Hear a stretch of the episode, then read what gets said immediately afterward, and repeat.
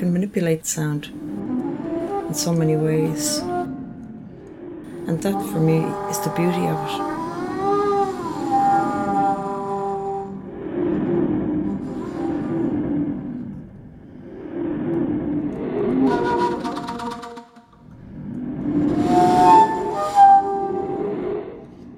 I started to compose really when I was about 23.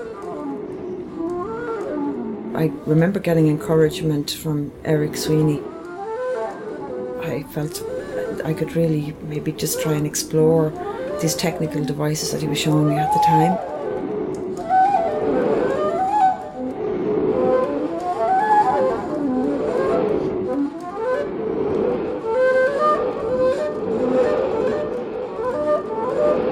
I didn't really know I wanted to do composition up until that point.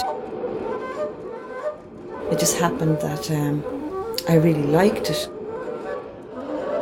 And so it just led then that uh, I had a flair for it and uh, it just progressed from there.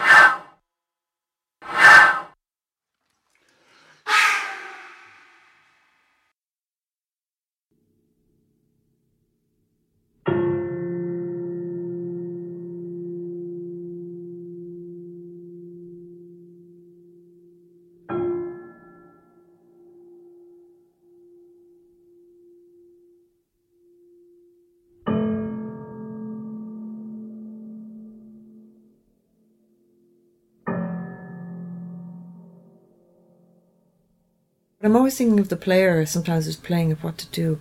What do they like to do? What are they good at? Even with the sonic possibilities, I'm always considering those.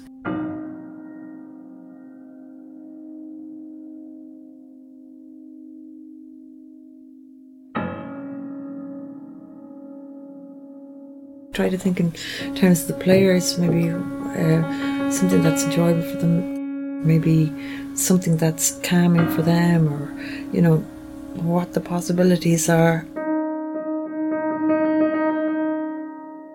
And try and exploit the most that I can.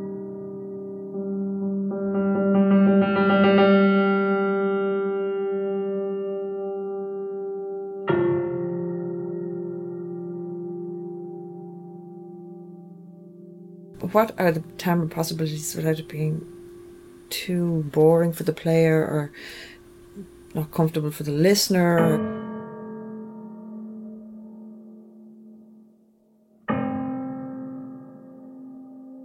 It's a very personal thing. If you do with a performer, it's something is their thing and something is somebody else's thing. You have different kind of shadings.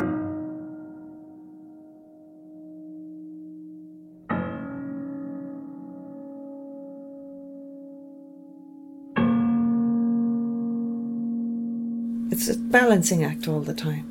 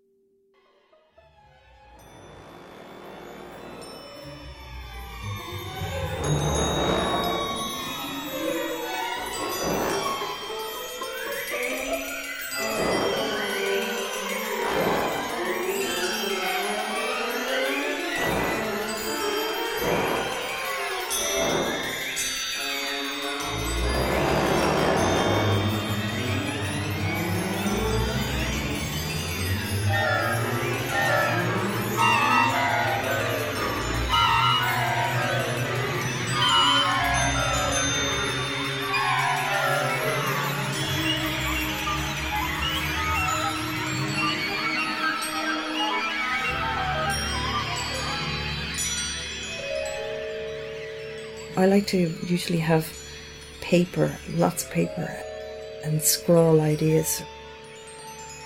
I can feel it's tactile, it's more expressive.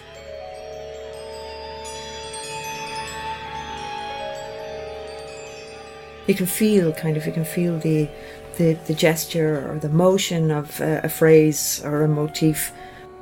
At least you have the intention there.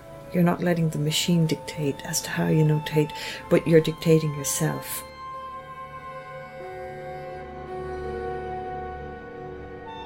I find that it's easier to work with the pen and paper. It gives me more expressive leeway, more kind of creative ideas.